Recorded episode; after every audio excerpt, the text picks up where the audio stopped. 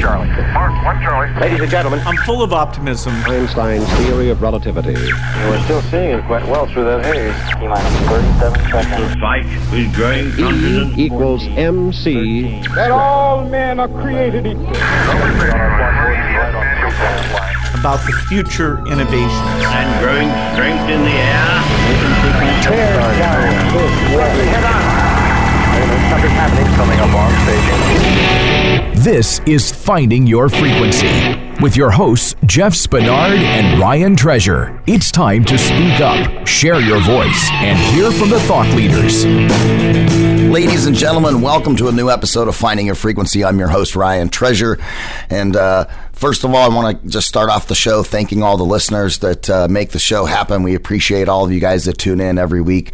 Uh, if it wasn't for you guys, I wouldn't be here bringing you the information. I'd probably be bringing it, but uh, it wouldn't be as much fun uh, knowing that there's, you know, people out there you know, absorbing this information, uh, getting good information and knowledge because, you know, nobody likes to repeat the same mistakes twice, right? And if we can bring some people on the show that, you know, have been there and done that in business and in, in, in many facets of life, uh, and they can give us some tips and tidbits on, you know, some of the things they went through. So maybe when you decide to start your own company or, um, or you start to do some new strategic planning for a company maybe you're already at or those types of things that uh, you know you get some of that knowledge here on finding your frequency. And then of course we also get to hear these fantastic stories about where people came from why they do what they do. Uh, and you know we always end up with some you know pretty interesting information on people that you you never uh, would maybe think would be the way that they came up and about from uh, you know one place to another. So uh, we, we appreciate uh, all the stories. Got a good show for you guys today. I love talking about technology. Um, sometimes it can be a boring subject. It kind of depends on how you approach technology. Uh, but I think our guest today uh, has a great grasp on technology, data centers, uh, information technology, as well as several other aspects I'm sure that we'll get into because um, I can't have a technology conversation without talking a little bit about maybe blockchain or AI or, uh, you know, machine learning, um, IoT, maybe Industry 4.0. I don't know, all, any of those kind of things. So uh, we'll, we'll, we'll definitely dig into that as we move through the show today. But uh, I want to introduce our guest, Mr. David Liggitt. He is the founder and CEO of DataHawk. Uh, uh, Data Center Hawk, uh, a subscription based platform that helps data center professionals find solutions quickly. Uh, he's been active in the data center industry since 2007. And, uh, you know, he was an entrepreneur. He started this company uh, after you know working for some Fortune 500 companies, uh, uh, doing some global commercial real estate, and uh, he's definitely passionate about helping industry professionals make well-informed decisions. And you know, I want to thank you for being on the show today, David. Welcome. Uh, thank you. It's great to be here. Excited to uh, get to catch up. Awesome. Well, you know in the world of data centers, I know when you talk data center stuff, it is kind of a little boring sometimes because, you know, but at the same time, I don't think I don't think sometimes people get the breadth of, you know, what a what a data center does for us, right? Uh, how it impacts our daily lives, how they impact our daily lives. Um, so definitely want to get into some of that stuff. But before we get into talking about data centers and IT and technology and stuff like that, uh, I, I, want to give you the opportunity to, you know, tell the listeners who, who you are, uh, where you came from. Uh, you know, I'm not saying, you know, give me your life story since you were five years old or anything like that. But uh, obviously you were working at Fortune 500 companies doing uh, different IT based solutions and uh, things like that and decided at one point that you were going to, you know, leave that space and become an entrepreneur and start the yeah. business that you're in now. Um, you know, so what makes a person go and do that? You know, what uh, what what was it that made you find your frequency? Yeah, you bet. That's great. Great question, and thanks for again for the opportunity to to connect with you and your listeners. I think um, you know, my quick story is I I spent I got into the data center space. You mentioned it in the intro back in 2007, and it was a very this is still a very young industry. Uh, and I always ask people. We have a, a a show as well that we do, and I always ask people like, how did you get into the data center space? Because everyone that's in this industry comes from a different perspective. Some come from the technology side, some come from the infrastructure side. I came from the commercial real estate side, so I worked for a company called CBRE.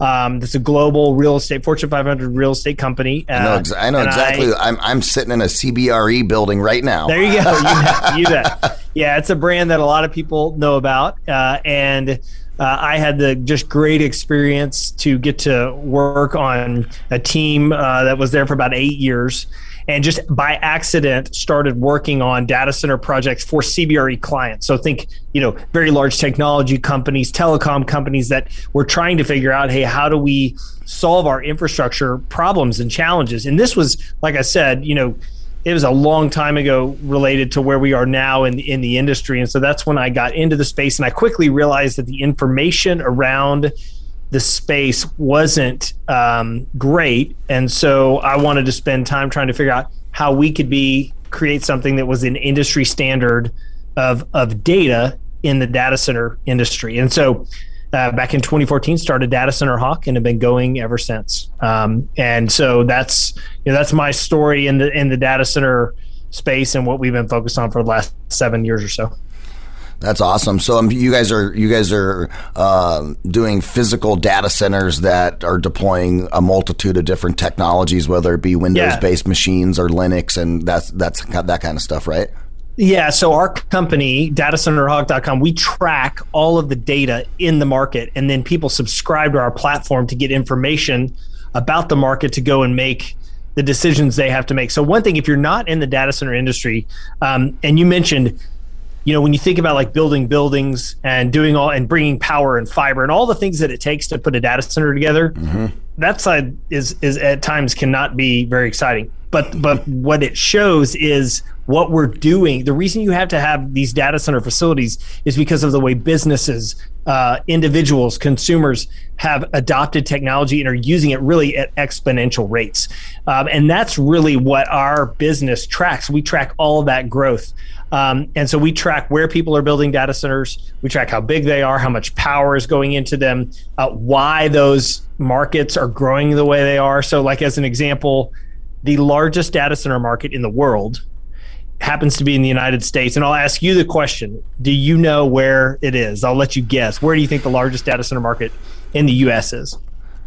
Uh, Richmond, Texas close, uh, but it's actually in uh, it's right outside of, of DC in in kind of the Ashburn, Northern Virginia area. So Ashburn, Virginia, Sterling, Virginia, that little area uh, is the biggest um, data center market in the world and and so anyway, so we track all that information. It's really fun and, and exciting to to keep up with the industry. I'm over I'm over here laughing because I saw you look over at your buddy when oh, I yeah. when I oh, yeah, when yeah. I said Richmond, Texas, uh, and the reason I say that right. So I, I, work in this industry. I track I track listener statistics for uh, podcasts and internet talk oh, radio, right? Oh yeah, and I get this question all the time, and I try to explain to people, right? And they're like they're like, what is with Ashburn, Virginia, and what is with Richmond, Texas? And I go, well, those are some of the largest data centers in the United States. And so they're IP addresses, like multitudes of them in those destinations, in those locations. And I said, sometimes cell phone stuff gets routed through there. Sometimes, you know, uh, lots of stuff gets routed through these data yeah. centers. Can, I get this question all the time. They'll be like, wow, how is it possible that my number one region is Ashburn, Virginia? Right. And I'm yep. like, they're like, is it bots? Is it this? And I'm like, no, it's not bots. And they ask, they ask me a question, why, how do you know it's not bots? And I go, well, bots click on stuff and they don't actually listen to it. They just give like a hit versus mm-hmm. actually consuming data from you know a CDN or or pulling a file in. Uh, and when you look at a, a, a table that has you know 6,000 different IP addresses from one geographic location and they've consumed somewhere in the neighborhood of 6 to 8 terabytes of MP3 files like sure. you know that's definitely not a bot Um, Sure. But yeah, how do you explain stuff like that uh, and those anomalies when you guys are looking at data on data centers? And because I'm sure that question comes up from other industries besides the podcasting industry, internet, television, um, you know, OTT, those types of technologies are all kind of tracking, you know, in in the same methodology that IAB put forth standard for podcasts, which is very standard for video as well. Um, so what would what would cause that? Yeah, I mean, some of it is, you know, streaming services has been um, has certainly like increased um, the way that companies are trying to get their infrastructure out so that they can serve their customers in a more effective way. You know, one of the things you, you mentioned just the amount of traffic that goes through some of these markets. So, you know, there's a statistic specific to Northern Virginia that says that 70% of internet traffic in the United States goes through that market every day. Um, and so, you know, that that market grew, has grown the way it has for a number of reasons. One, the infrastructure there is solid. Two, um, there's been, you know, initial investment, you know, probably 20 or 30 years ago that really set the market up for growth. Um, and then you know it's it's it's on the East Coast. It's close to New York, but obviously it's not in New York. It's um, it's a very like strategic location. Mm-hmm. Uh, and so because of that, we've seen you know a lot of the cloud providers, people that uh, companies that are providing um, very large uh, and active like cloud services to companies today. So think of your Your you know, AWSs, yeah, your You got your it. Azures, yeah, yeah, okay. Yep. Those those groups have grown significantly across really across the world. Uh, but as you kind of go market by market, Northern Virginia is certainly an area that um, that is is re- receiving a lot of that growth. And just to put it in perspective, we track market size at Data Center Hawk by megawatts. So this is the amount of like of power that has been delivered that can be leased. And the, the Northern Virginia market is about 1,200 megawatts of multi-tenant data center space or power. The next closest market is Northern California, and it's it's in the like 450 megawatt range. So it is literally three times larger than the second largest data center market. That's a lot of electricity. It is. It is a lot of electricity. You got that right. As a founder or business owner, you know what it's like to run your entire business from your inbox. Between the sales, recruiting, and fundraising emails, things can get messy really fast. Streak is a CRM designed to help stay on top of each part of your process and your inbox without leaving Gmail. Amazing. Let's not leave Gmail. Let's just work from right there. Streak gives you tools for email tracking, mail merges, and snippets, saves you time, and you can scale up your email efficiency. In just a few minutes, you can also set up pipelines right inside your inbox. Start tracking your contacts and emails through each process. Streak helps you collaborate by sharing emails and pipelines with team members, whether you work in an office, out in the field, or on a remote team. Pipelines are completely customizable so you can track processes and details specific to your business. Access your pipeline on desktop or mobile app to add and share informations in meetings, at job sites, or however you work on the go. Sign up for Streak today at streak.com slash frequency and get 20% off your first year of their pro plan, their most popular option. That's streak.com slash frequency for 20% off their pro plan. Streak.com slash frequency. I know when you think about it too, because it's like you're not just keeping the lights on. There's, you know, climate control functions with, you know, the data Yeah. centers that have to be met to make sure machines don't overheat and, you know, all Yep. that kind of stuff. So we, um, uh, uh, our platform is hosted over with Rackspace, uh, Sure. is, who, is who we've, we've hosted with for a really long time. Yep. Um, you know, and we, we have a, like a managed physical sets of servers that we have over there with them. And I'm now toying around with the idea of moving things into the cloud because I'm thinking, Oh, I yes. can, I'm thinking in my head, can I can I can I pay less money with Yeah. with cloud versus uh, you know dedicated hardware?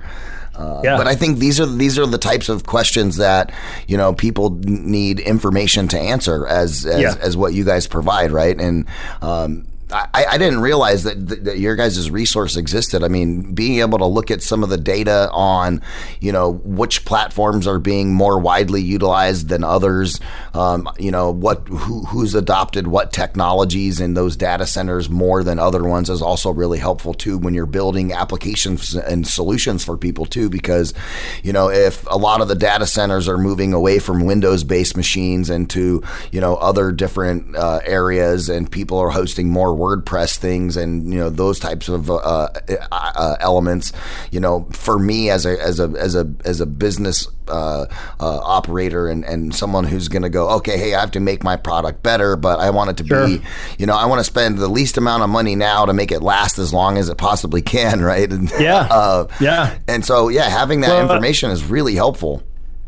Yeah, and I think too the so most of our information is is specifically related to like data centers in the commercial real estate industry, how they're growing, um, the cost at which they're growing. You know, if you take a typical office building, um, a commercial office building, you know, it's going to cost ten times the amount that uh, to build a data center that would a traditional office building. So the amount of money or capital that these developers are spending today to grow data center facilities so that you can access you know apple tv so that you can access uh, you know your google docs so that you know people can do the daily things needed. The amount of money to to build that infrastructure is is very high. And so uh, because of that the information needed to determine where to put those facilities and why to put them there we think is really valuable. And that's why we've invested in Yeah. you know the time and energy to build this this platform. And and you know if you think about covid uh, you know covid unfortunately was has been you know a very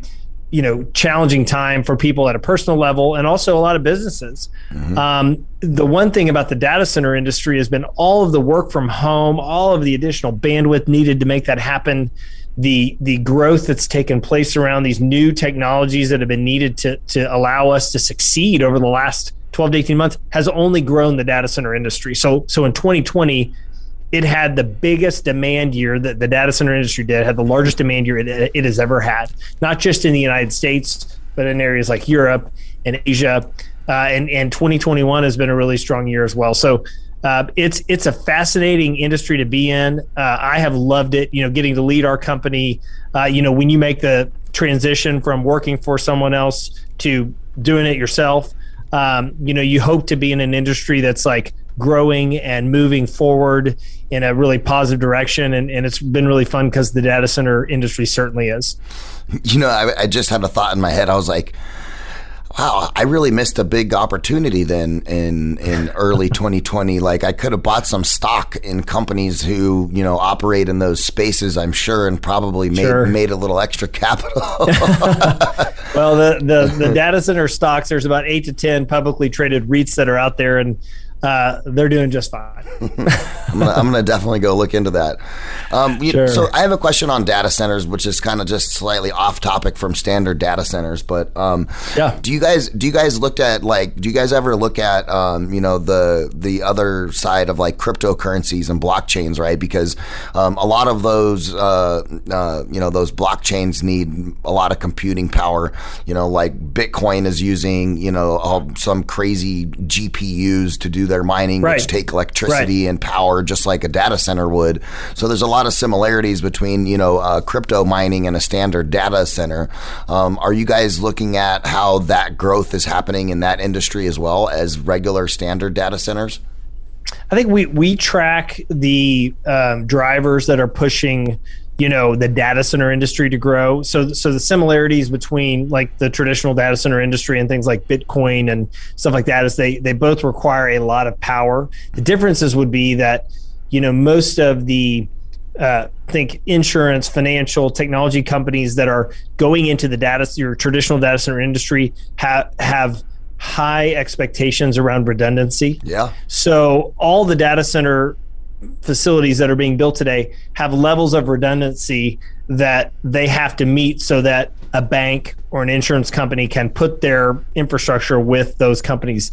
The like Bitcoin companies normally uh, have a less tall or you know uh, they can uh, go down from a power perspective and it's less uh, challenging for their business uh, because then they can just start up again and they're okay. So it it that's been one of the challenges that you just don't see like a, a lot of Bitcoin mining being done in traditional data center facilities today. Most of the time, those are in like uh, industrial buildings with your traditionally like uh, the way you know your, your traditional industrial setup. You don't have like a hardened roof or anything like a normal data center would, and, and that's okay for Bitcoin miners. Um, Okay, there- yeah. Now, now I would say though on the on certainly the blockchain side of things and some of that stuff, there there might be some increased redundancies, and those might go into more traditional data center uh, facilities. Yeah, no, I know redundancy is a, a, super huge thing. I mean, we have, you know, uh, uh, uh four database servers and two application servers for, uh, you know, that exact reason with uh, load balancing and the whole nine yards and automatic, you know, turn one off, turn one on, and switching. so, oh yeah, sure because you know we're in we're in we're in the content delivery business, right? I can't have uh, uh, the website go down or the mobile right application on. go down, right? So yeah, that's yep. 100%. There's definitely different layers and wow. So where do you guys go from here as you you know transition into you know gathering more and more data on these data centers because of the industry's growth and and and what what kind of uh, expected trajectory and growth do you do you see for your company based on the growth of the data center industry as a whole? Yeah, that's that's a great question. So a couple things. One, when we started our uh, business, you know, the goal was really to be uh, producing really quality like accurate, reliable, and the right information on, on data center markets in the United States. And what we quickly realized was we have to have more of a global approach because that is where some of the needs are taking place. So, over the last several years, we've expanded into Europe and Asia. And so, we're now producing like global information.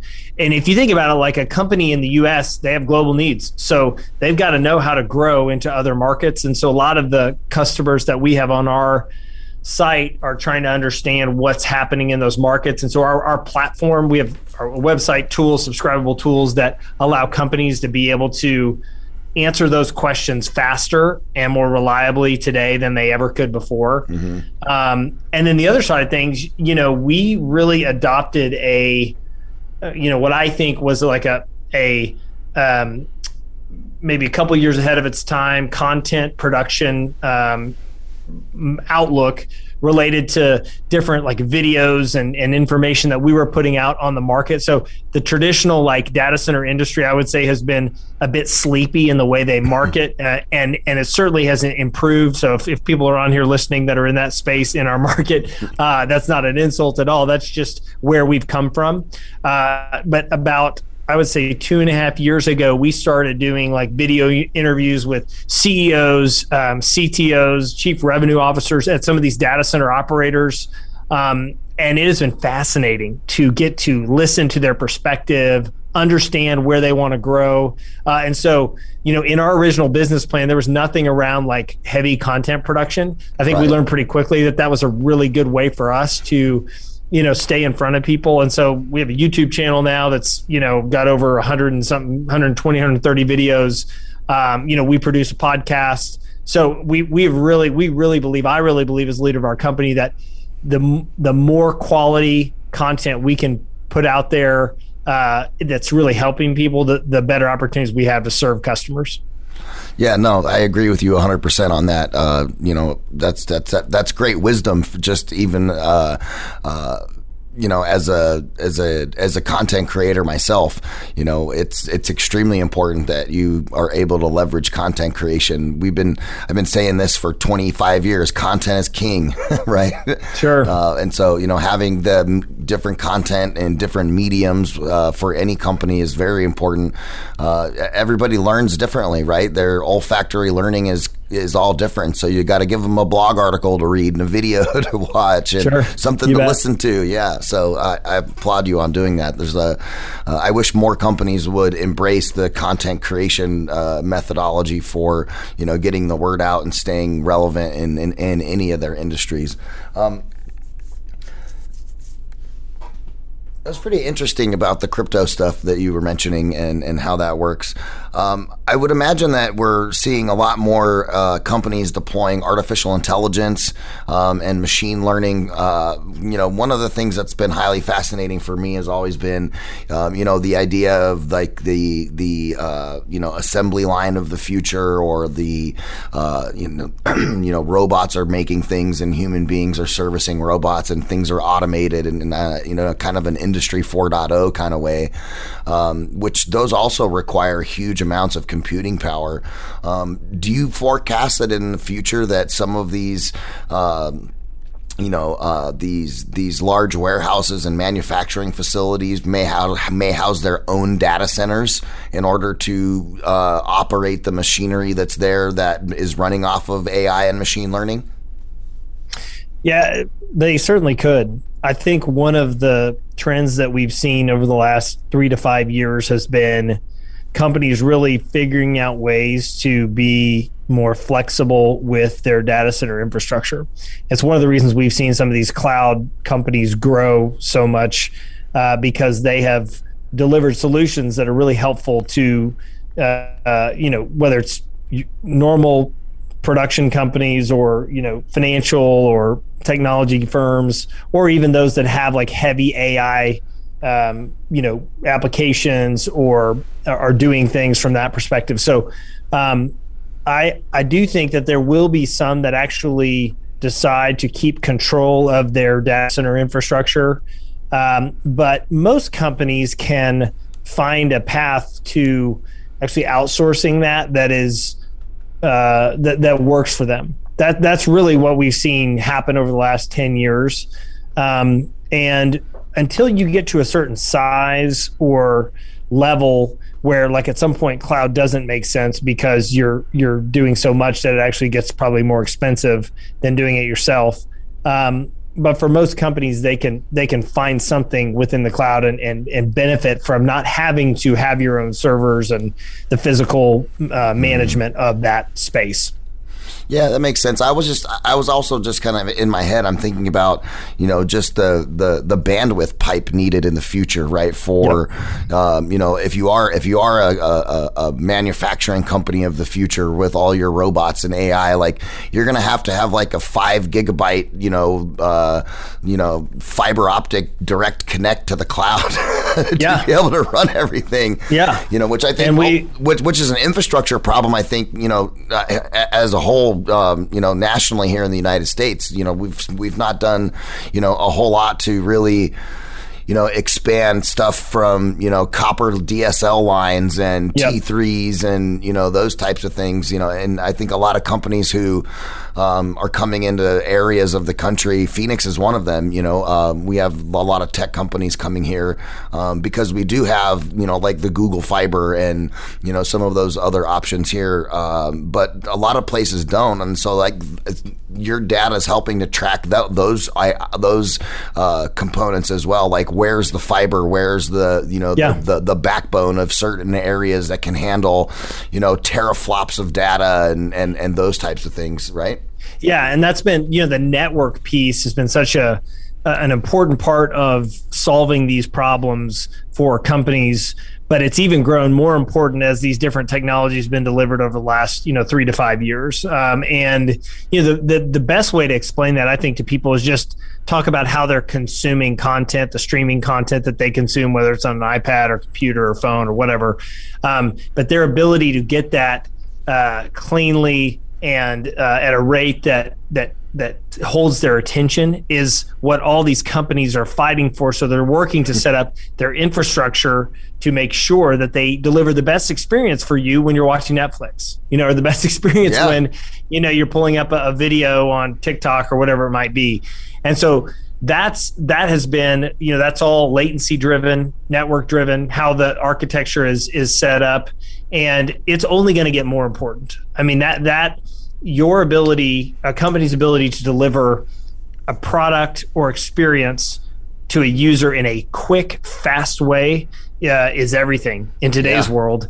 Uh, and you know, unfortunately, like if our attention span has grown shorter over the last you know couple years, I would imagine it, it's only going to grow shorter, you know, in the future. so, um, so yeah, network and connectivity uh, has played a, a massive role in the data center landscape and where physically these facilities are built and located. Yeah, I know. Even for me, I mean, I'm not, I'm not a data center, but we run quite a bit of data just out of our office because we're a, a streaming provider. We have machines that are encoding audio content and pushing up to the uh, uh sure. uh, to the to the you know uh, to the users on a 24 hour a day, seven day a week basis. And you know, latency is important. I have multiple fiber connections in the building that'll auto switch. You know, and they're from two different companies just to just to be safe. Uh, but yeah, like that that was an important component for us versus like where we were going to physically be located as a company. Uh, you know, and as we start to move maneuver around, and you know our lease becomes up, and we're getting ready to move. You know where the data is and what type of an amount of data or how big of a pipe we can get is is instrumental. So I can uh, only imagine, um, you know, how much more complex and how much of a larger you know hurdle that is for building a data center. You know, versus you know I'm talking about an office with 25 people. I Yeah, can't even imagine a, a data center and the amount of, you know, uh, connectivity necessary for for something Yeah. like that. Yeah, that's insane. So do you see do you do you see uh, you know a lot of money from um, ISPs and such really getting into the network portion and, and expanding those capabilities? I know here in Phoenix, I feel like every place I always turn, they're laying fiber lines somewhere, and there's always constant construction, and it's all Yeah. when I look at what it is, it's all fiber lines going in all over the place. Like it was pretty crazy. They have Central tore up all the way down for five or six miles because the main co-location where the fiber connection is is on Central and Thomas, and so they've expanded it all the way south uh, at the same time as they're putting in the light rail, so that way they're doing Sure. two things at once. But yeah, it's been. I mean, I'm talking these fiber connection pieces are you know. Uh, Two feet in diameter. Yeah just- no was, it's uh, it- huge. it's massive yeah, Yeah. it's massive and it's you know it's happening in places like phoenix and you know chicago and dallas and northern california uh, seattle portland i mean this is a you know we're we're in this uh, time period where uh, this infrastructure is having to be continually upgraded because of the way that businesses and consumers are u- utilizing technology and um, and it's not just for today, but it's you know for what's going to be happening in the future.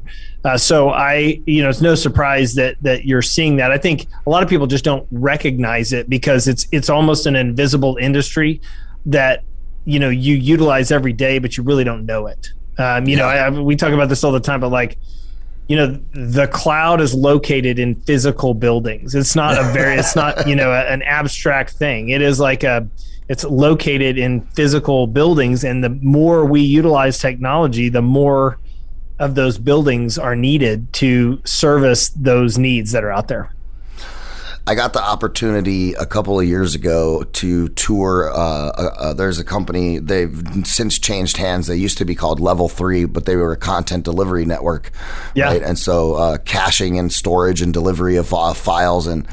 You know, they're like, uh, so we, we're still with whatever they're, you know, they were CenturyLink and now they're Lumen. They've changed over the, over the, the years, but um, they invited me to come check out their data center. Uh, where Oh, yeah. and I'm like, yeah, cool. I get to go see a data center, you know. Yep. And the CEO of our company, he's not as techie as I am, and he's like, "Don't you think that's going to be boring?" And I'm like, "No, this is going to be pretty cool."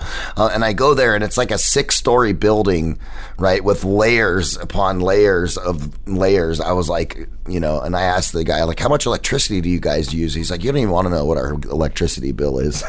Yes, Yeah. right on. I mean, the traditional. So today, if you if you know if you're listening to this, you've never been in a data center. Here's like a 30 second version of what it's like. You know, traditionally, you're going to at least some of the bigger ones that are out there today. There's there's typically seven layers of of security to get into the actual like raised floor or space where they have the data center uh, or where they have the actual servers. So you're going to go through a perimeter fencing, a security guard, some sort of key card or biometric access to get into the building, then another security guard, then another key card access, and then you're going to be in an area where there's potentially like data halls that you can enter, and then there's cages where different companies have their actual data center uh, kind of mini location within a bigger location. You need some sort of biometric or, or key card or actual key to get into that. And then you're in a you're in a, a room that is traditionally cool to anywhere from like 67 to 70 degrees. They're typically like very cool environments because these servers produce so much heat. Um, and and then around the building is all the the mechanical and electrical infrastructure that's needed to make sure that the the building can function properly, as well as generators that are there to um, that are in a position to act as backup power if the power in the facility goes down. Um, and so it's a it is a and and the, the truth is is that if you live in a Dallas, Northern Virginia, Chicago, Phoenix, Silicon Valley, LA, you've probably driven by data centers all the time. you just don't even know that they're there because a lot of them are hidden in plain sight. Yeah. Yeah, you know, you were talking about the layers of security to get into the data center. I only made it to, uh, there was still the last layer of security, and they had all of their uh, server environment with the floor and the, all that, and the cooled environment was all surrounded by bulletproof glass. Oh yeah, right. Oh yeah. And so um, I was able to get that far where I could look at all of the machinery through the bulletproof glass. Um, Sure. And, and yeah, that required a biometric entrance with only you know uh, six people in the company or something like that had actual physical access to that room. yeah, and it's you know depending on the level of security needed for the individual company itself. You know, like as an example, uh, just in the last few weeks, I was in Chicago walking through um, a data center that that was one of our customers, and you know this company has basically um, secure caging from the bottom. They, they actually go below the raised floor all the way up to the ceiling. And there is no way to like see into the the actual like cage itself. Um, and so just depending on the the, the customer or the industry type uh, or the compliance needed to ensure that they can keep the information safe et cetera um, you know they'll go uh, there's some crazy things that companies will do to make sure that they're um, you know making that they have a physically safe environment and and Yeah. and that is what you know that's that's one part of being in a data center that's really interesting Yeah, hundred percent. I uh, our our our chief technology officer here um, also consults for uh, a very large bank out of San Francisco. Right, I'm not allowed to mention the bank, but um, he manages the, a lot of their uh, uh, consultation for data center usage and you know some of those kind of things. And uh, they, I think they run their own. And I was talking to him one weekend, and he's like, "Oh, I'm not going to be available this weekend. We're doing uh, we're doing uh, fail safe testing um, on our you know uh, multiple different data center locations for the bank because it's very secure and all that. And so they, you know, did a DDoS attack on purpose and rerouted everything over to Oh, yeah. one data center and back Oh, to yeah. the other one. And uh, you know, hearing how a bank. You know, utilizes multiple data centers, um, you know, to shift things around based upon you know different kind of security metrics. Um, you know, uh, was pretty interesting and. I think that's probably one of the other, probably harder things to do for a data center is, uh, you know, maintain uh, a high level of cybersecurity to ensure that you know nothing is, you know, hacked or broken into. You know, you have HIPAA compliance laws with healthcare, uh, Yep. you know, providers and you know all the stuff that goes along with banks and all that kind of stuff. Um, so I, I, I could see probably the cybersecurity industry for uh, data centers also probably growing at an exponential rate along with that. Yeah, and you know, as you're saying that, it makes me think of you know a number of like ransomware payments that have had to be made in the last you know couple weeks to big companies where They, they did that with the pipeline thing. That's right. Yes. Yeah. The Colonial Pipeline. Yep. Yes. Uh, and and so some sort of hacking group has come in um, and and you know infiltrated the cyber security side of, of a company and and you know held basically held their applications hostage. And so you know never like I think this is a time where we have seen that being able to protect obviously the physical security side, but also the cybersecurity side of your your your uh, data center environment is so important, and it's one of the reasons that you know companies like the one you know Rackspace or AWS or the individual companies themselves that have that are putting data center facilities, um, you know, with or, or co-locating with data center operators are spending time, energy, and effort devising systems to make sure that they are protected against, uh, you know, whatever attacks might be out there. Yeah, no, that's hundred percent. I, I, we were a victim of a, a, a Mars encryption uh, attack uh, here at our office not too long ago, um, where our network attached storage device, which just holds MP3 files, it wasn't like the you know, which I also keep in the cloud. So you Sure. know, uh, obviously, you know, the word to the wise to put it in two places. yeah. I have a backup at the house that pulls from the cloud. Yeah, you need it. yeah, just in case.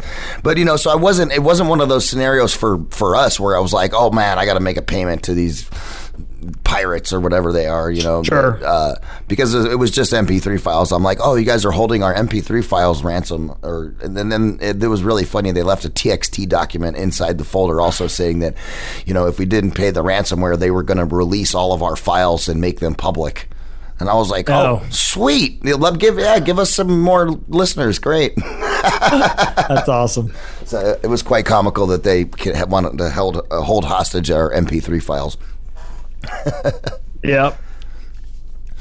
So uh, with this all this rapidly growing and all of that, you know, I actually I, wrote a note here that I thought was interesting because the more you, you talk about data centers and you know how you guys are aggregating data on the data centers for decision making, um, and and then having these conversations about the the the size of these things, I just couldn't help myself. It's almost you know these data centers are powering our daily lives, our smartphones, our devices, our computers. You know, we're on Zoom right now. I'm sure that this uh, call that we're on right now is routed through some data center somewhere um, in order to connect the two of us together.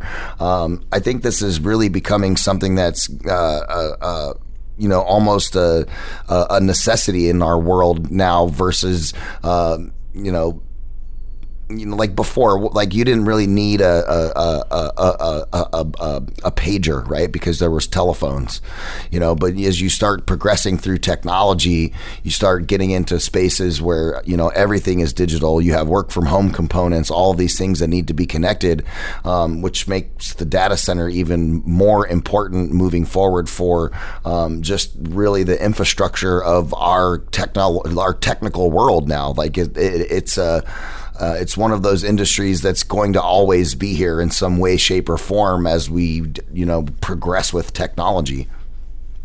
Yeah, it's you know certainly one that's not going away anytime soon. It's one of the reasons we're so excited to be in it with a platform uh, where we can help people um, figure out what's happening in this space and try to really put their arms around um, how they can make the best decisions possible. This is you know an industry that you know as i mentioned before the amount of money that is being spent and uh, you know it, it really hurts in this industry when you get it wrong. You know if you make a bet with you know if, if you're if you're someone that's building a data center and you build it in the wrong place you got a problem. And it's typically a problem that's you know uh, a couple hundred million dollar problem. You know if you're an investor and you're investing into you know data center um, real estate or you know companies that are growing in the data center space you got to make sure you you know who they are and what they're doing well. If you're a vendor serving the space like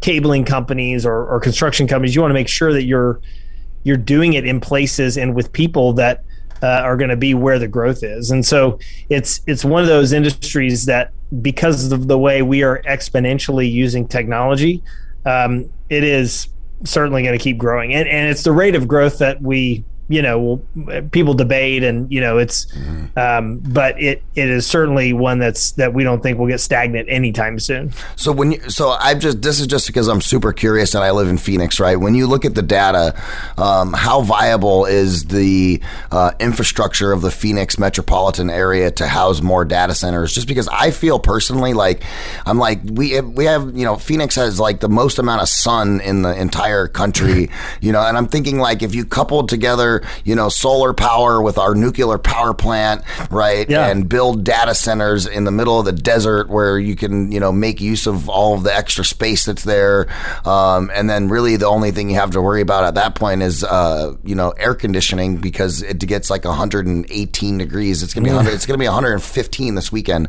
Um, so I know I'm, I'm, spending myself, uh, all, I'll be at the pool all day. Yeah, all, I bet. Two, two straight days. But I was just, just I've, I had always just been curious about that. Like we have so much land and available space in the desert. In my head, I'm like, why, why aren't more companies, you know, building gigantic solar farms that are feeding into data centers and, and such? I mean, I mean, we have no no hurricanes, earthquakes, you know, those Sure. kind of things. So I just that was just something I Well- had a curious question about. Yeah so let's talk about phoenix for just a second in fact we just did a probably 30 minute podcast on the Phoenix data center market literally like a week ago. So that's that's that that dives into some of the things that you just you just brought up. But I think the the you know a couple of like high level points. Number one, the Phoenix data center market is growing.